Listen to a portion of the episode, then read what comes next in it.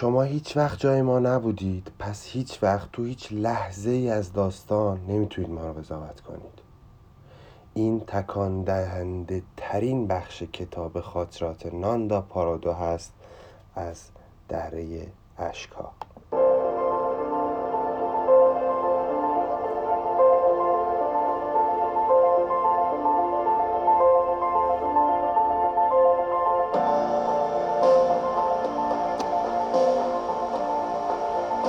سلام من احسان وایزی هستم و این چهارمین قسمت از مجموعه کلیک هست که واسهتون آماده کردم.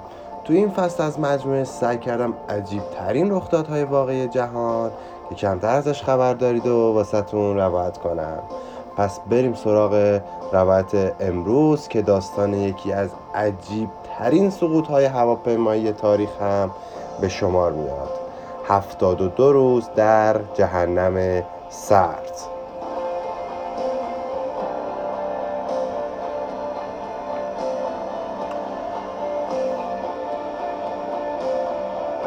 اکتبر 1972 مونتوویدئو اوروگوئه. داستان ما از جایی شروع میشه که به مناسبت سالگرد تاسیس یک کالج دو تیم راگبی یکی از اوروگوئه یکی از شیلی تصمیم می‌گیرن یه مسابقه دوستانه برگزار کنن. پس تیم اوروگوئی قصد داره روز دوازده اکتبر به سمت شیلی پرواز کنه. مدیر تیم واسه اینکه به بچه ها یه حالی هم بده احتمالا اون موقع بودجه اضافه هم داشتن اون سال و خلاصه تصمیم اینطوری بوده. یه پرواز رو چارتر می‌کنن واسه تیم. پس هواپیما با 41 نفر از اعضای تیم و 5 نفر خدمه پرواز آزم شیلی میشه. چیزی از پرواز نمیگذره که هوای کم بد میشه.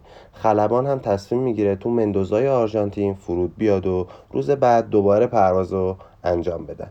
به خاطر تصمیم خلبان با تجربه که سابقه پنج هزار ساعت پرواز تو نیروی هوایی البته کمک خلبانش هم با سابقه بوده سرهنگ دوم نیروی هوایی بوده. خلاصه اونا با تصمیم اینا از مسیر اصلی خارج میشن و که تو مندوزا فرود بیان. و یه مسیر امتر و طولانیتر واسه پرواز انتخاب کنن و فردا اونم رد شدن با ارتفاع بالا از روی کوههای آند.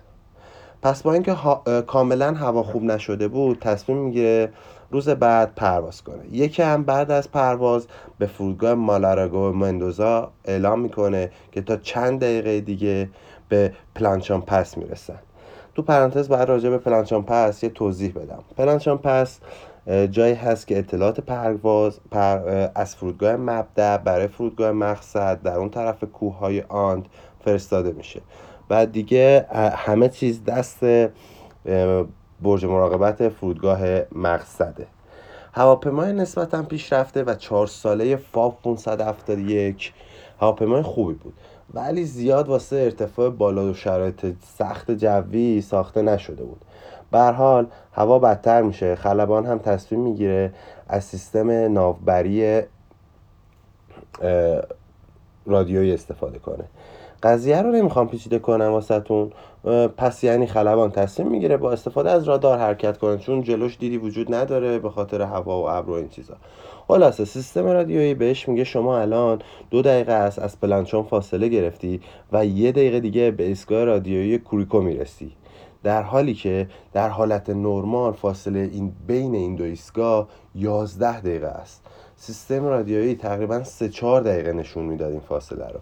پس روی همین اطلاعات خلبان تصمیم می‌گیره به برج فرودگاه سانتیاگو شیلی اعلام کنه که می‌خواد ارتفاعش رو کم کنه و واسه فرود به سمت شمال و فرودگاه شهر تغییر مسیر میده. حالا اینجا جالب هست که مجوز هم به خلبان داده میشه. بیخبر از اینکه خلب هواپیما هنوز روی کوههای آن قرار داره و داره ارتفاعش رو کم می‌کنه. متاسفانه اتفاقی که نباید میافتاد افتاد. خلبان که ارتفاع کم کرده بود یهو از بین ابرا قله یک کوه می‌بینه که مستقیم داره به سمتش میره. خلبان سعی می‌کنه ارتفاع بگیره. دماغه هواپیما رو هم از لبه قله رد می‌کنه. ولی دم هواپیما می‌خوره به کوه. یکم جلوتر بال راست هواپیما هم می‌خوره به کوه و قسمت عقب هواپیما تا دو سه ردیف صندلی آخر کنده میشه چند تا از مسافرها پرت میشن بیرون. 200 متر جلوتر هم بال چپ هواپیما با کوه حسابت می‌کنه. اینجا هم سه تا مسافر دیگه پرت میشن بیرون. خود هواپیما هم با حدود 350 کیلومتر سرعت 700 700 متر روی قله کوه حرکت می‌کنه تا به توده بزرگ یخی برخورد می‌کنه و بالاخره متوقف میشه.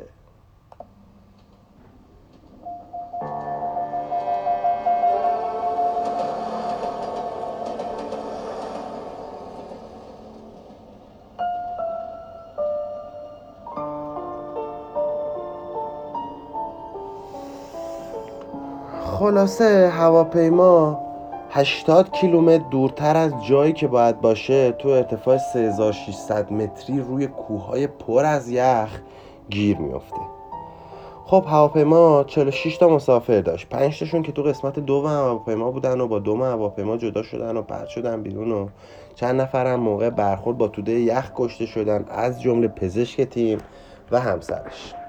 خلبان پرواز هم کمک خلبان. خلبان که گفتم کشته شد. کمک خلبان هم در حدی بود که التماس می‌کرد که باید با یه تیر خلاصش کنن. کسی این کارو نکرد ولی نتونست دوام بیاره و اونم مرد. پس 33 نفر زنده مونده بودن. در نهایت که اوضاع خیلی پیچیده و وخیم و غیرقابل توصیفی هم داشتن. دو تا دانشجوی پزشکی بودن که سعی کردن به بقیه تیم کمک کنن ولی خب خرابکاری هم داشتن. مثلا یکی میله فلزی تو شکمش گیر کرده بود. خواستن میله رو بکشن بیرون. دل دوده طرف هم باش در آوردن این وسط یکی به اسم ناندا پارادو. داستانش خیلی جالب هست. ایشون تو همون برخورد هواپیما با توده یخ جمجمهش ضربه می‌خوره و یه قسمت از سرش یه جور عجیبی مثلا جدا شده بود. کنده شده بود یه قسمتش. و انگار دیگه میمیره دیگه. ولی خب تو کما بوده. اینو تا اینجا داشته باشید. تا بگم کجای قضیه این آقای ناندا پارادو جالب و عجیب بوده.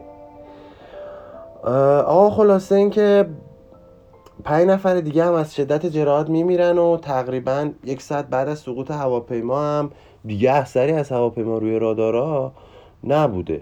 شیلی هم به سرعت چند تا هواپیما تجسس میفرسته منطقه ولی چیزی پیدا نمی‌کنه.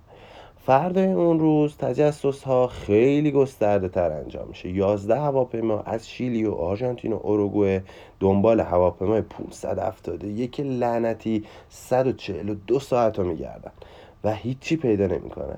حتی بعضی وقتا مسافرها صدای بالگرده و هواپیما رو بالای سرشون میشنیدن. پس تصمیم می‌گیرن با یه رژ قرمز روی سر لاشه هواپیما یه SOS بزرگ بنویسن ولی اینم کمکی نمی‌کنه و هیچی به هیچی. از همون شب اول اعضای تیم با سندلی ها و چمدونا واسه خودشون یه پناهگاه کوچیک درست می‌کنن که از سرما نمیرن. از چرمای صندلی هم سعی می‌کنن یه پتوی چیزی واسه خودشون بسازن. تصمیم می‌گیرن جنازه ها رو بذارن بیرون هواپیما که جای بیشتری تو پناهگاه داشته باشن. پس این 27 نفر باقی مونده شروع می‌کنن به تلاش برای زنده موندن به رهبری مارسلو پرس کاپیتان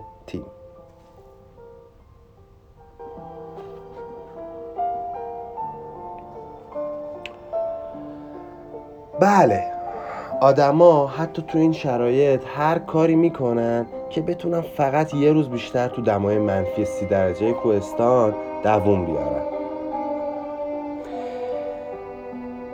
بچه ها تکای یخ و روزا میذاشتن روی قطعه های فلزی روبروی خورشید ولی ساعت ها طول می‌کشید تا حتی یه استکان آب بتونن بخورن. تنها چیزی که داشتن بخورن یکم شکلات و یکم مربا و بادام زمینی و یه قوطی صدف و چند تا بطری شراب بود که وعده غذایی 27 نفر واسه یه روزم نمی‌شد.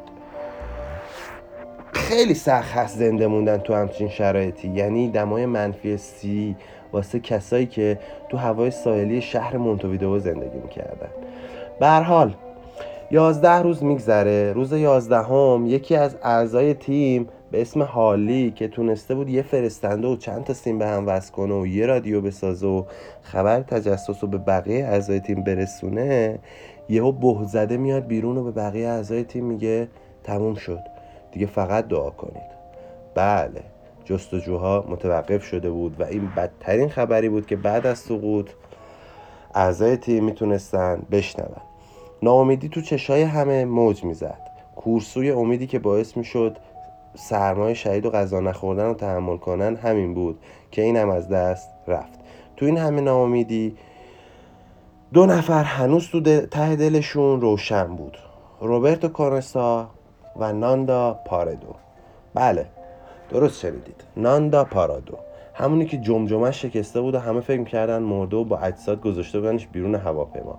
ناندا بعد از سه روز تو دمای منفی سی درجه به اوش میاد پا میشه در پناهگاه می‌زنه در رو باز می‌کنن و معجزه می‌بینن. آقای پارادو زنده شده برمیگرده به پناهگاه. هر چیزی رو بشه تحمل کرد ولی گرسنگی و خدایش دیگه نمیشه تحمل کرد. هر چقدر بخوای تحملش کنی دیگه از پا درت میاره یه موقع. اعضای تیم همون هفته اول با کاری جیره بندی تموم آزوقه های هواپیما رو خورده بودن. پس برای, برای زنده موندن خب باید شکم تو سیر کنی البته. ولی هیچ خوراکی وقتی نباشه و هیچ موجود زنده ای حتی یه گلوگیای هم تو اون سرمایه کوهستان نباشه باید یه تصمیمایی بگیری دیگه. چون از شرایط معمولی خارجی.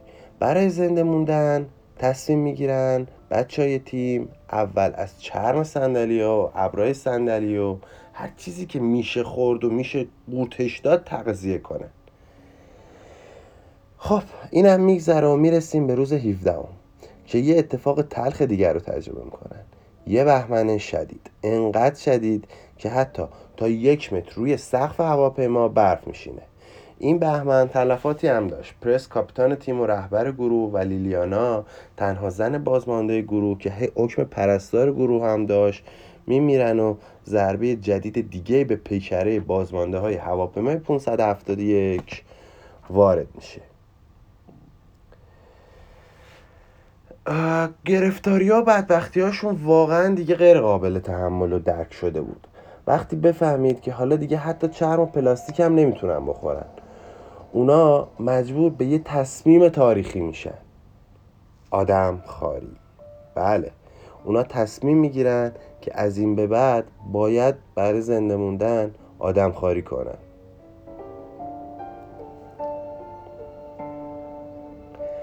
اعضای گروه باید واسه زنده موندن. خب یه چیزی میخوردن. ولی هیچی هیچی دیگه نبود. سر این تصمیم یه بحث جدی بینشون به وجود اومد ولی در نهایت چاره جز این پیدا نشد.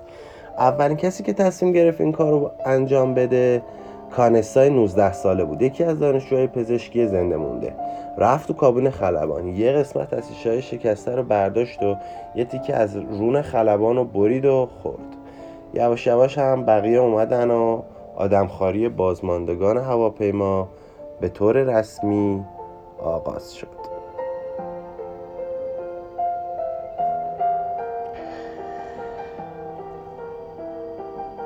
اوایل فقط پوست و گوشت و چربی میخوردن ولی خب بعد مجبوری به خوردن اعضا و جواره و قلب و مغز و این چیزا هم شدن تیم می‌دونست که بعد از سقوط هواپیما دست رو دست گذاشتن یعنی انتخاب یه تابوت آهنی بزرگ واسه یه مرگ دست جمعی پس کاناسه و با سه تای دیگه تصمیم می‌گیرن برن بیرون و دنبال کمک. چون خلبان به اشتباه فکر می‌کرد کوریکو رو رد کردن و نزدیک یلاق های شیلی هستن بچه ها هم همین فکر رو می‌کردن. پس باید برن به سمت غرب ولی کوههای بلند و صعب العبور مانعشون هست.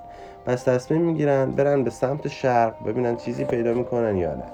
تمام اون روز رو پیاده روی می‌کنن تا اینکه چشمشون به یه چیزی می‌خوره. میرن جلوتر می‌بینن لاشه دوم هواپیماست.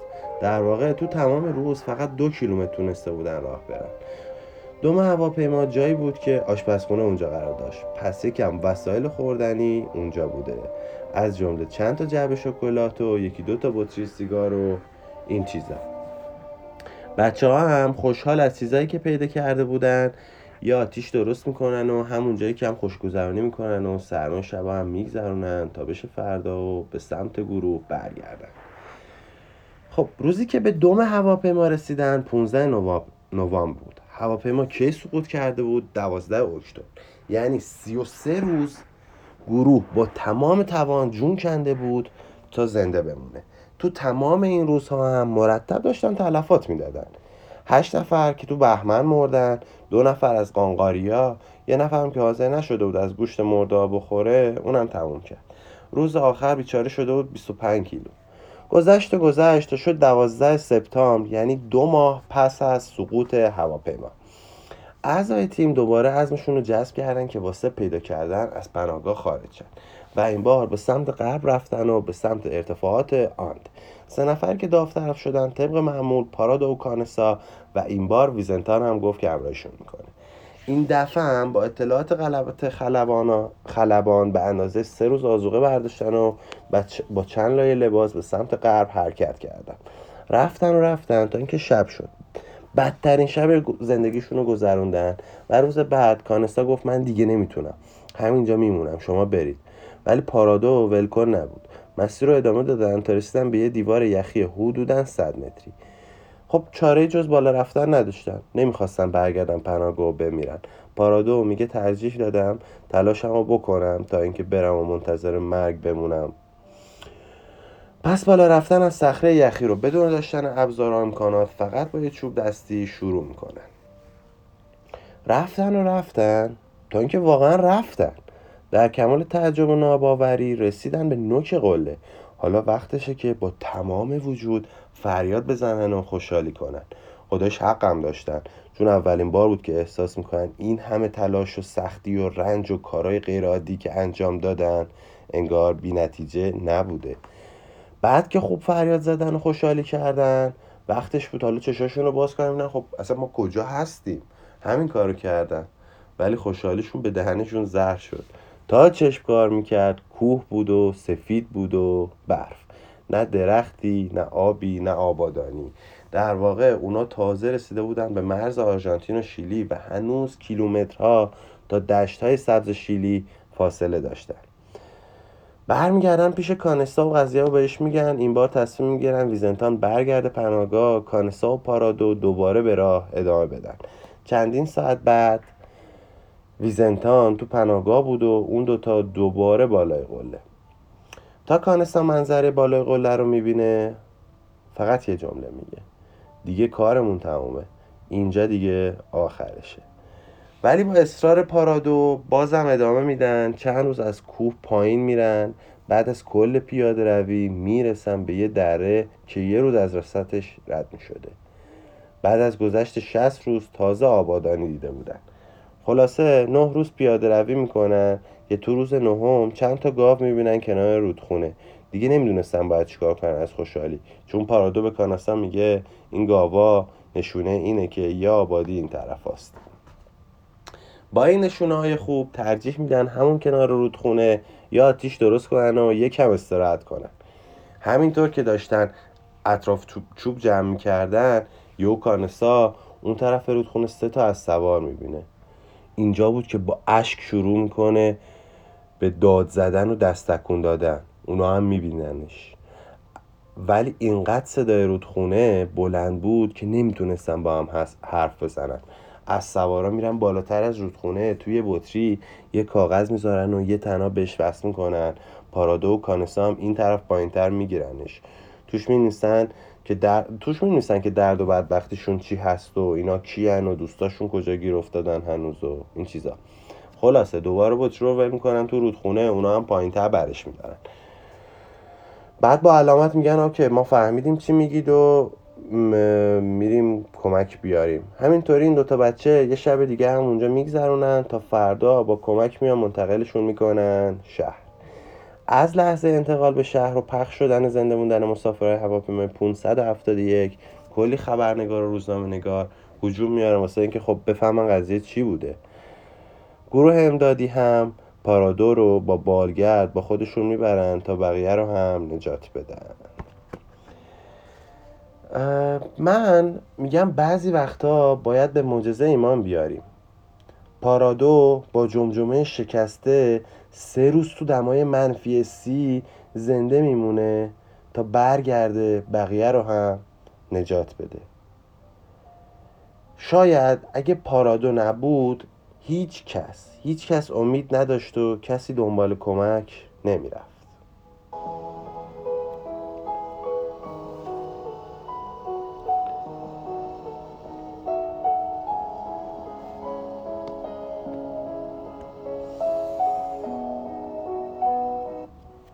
حالا بعد از اینکه همه به سانتیاگو شیلی منتقل شدن اصحاب رسانه ولکن نبودن و می‌خواستن به جوان بگن چجوری شد که این بچه ها زنده موندن.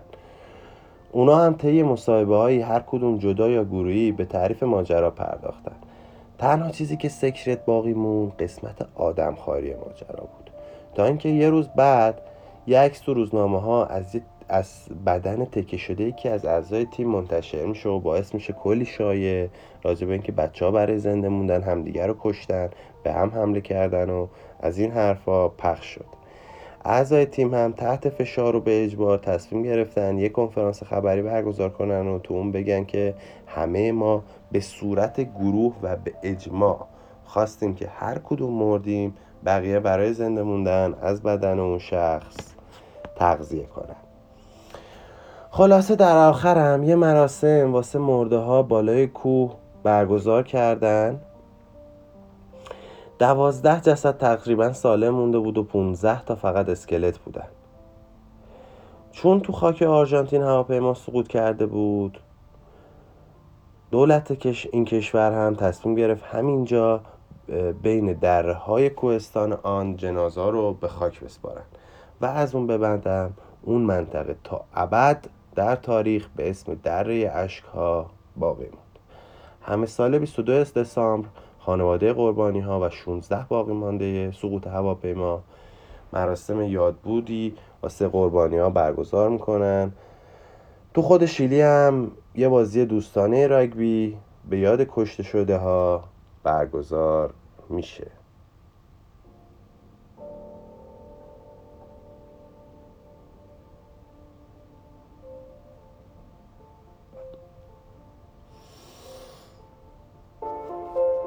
خب این هم از این اپیزود که هم تلخ بود هم آخر شکم شیری. امیدوارم کمکاستی ها رو بر من ببخشید و خوشتون اومده باشه. منابع این اپیزود بیشتر کتاب خاطراتی است که ده نفر از این بازمانده ها نوشتن و منتشر کردن. و سعی شده واسه گردآوری این داستان تا جای ممکن بررسی کنیم اینا رو که چیزی از قلم نیفته. پس جا داره تشکر کنم از سرکار خانم الناز ریاهی که توی ترجمه اینا کمک زیادی به من کردن. تا روایت بعدی کلیک خدا نگهدار.